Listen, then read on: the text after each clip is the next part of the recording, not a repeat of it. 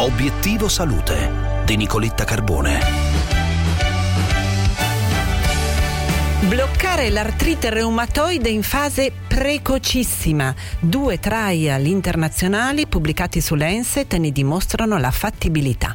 In linea con noi la professoressa Maria Antonietta D'Agostino, direttrice dell'unità operativa complessa di reumatologia del Gemelli di Roma, ordinario di reumatologia all'Università Cattolica, che ha partecipato al disegno di entrambi gli studi. Professoressa, grazie per essere con noi. Buongiorno a tutti, sono estremamente contenta di poter presentare uh, a voi questi due studi estremamente importanti per i pazienti affetti da artrite reumatoide. Infatti per la prima volta uh, si è dimostrato come agire in quella che noi chiamiamo la finestra di opportunità può permettere di uh, interrompere l'evoluzione verso la malattia o se non interromperla, almeno rallentarla, nella speranza di avere una malattia meno severa.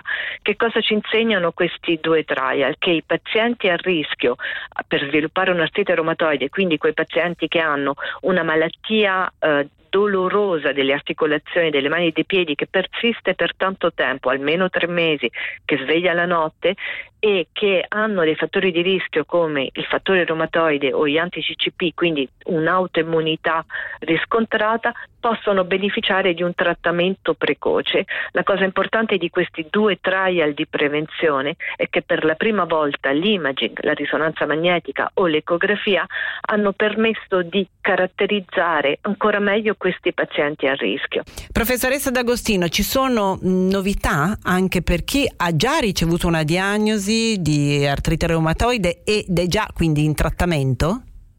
Certo, adesso l'artrite reumatoide è una patologia che può essere in qualche modo curata e messa in remissione. Quello che noi stiamo imparando in questo momento è anche come mettere in remissione, cioè con un'attività di malattia pari a zero, quindi con un'attività di vita normale, come caratterizzare questi pazienti e come seguirli al meglio, sempre grazie alle tecniche ecografiche, alle tecniche di risonanza magnetica, ma anche all'analisi dei tessuti. Grazie professoressa D'Agostino, buona giornata. Grazie a voi.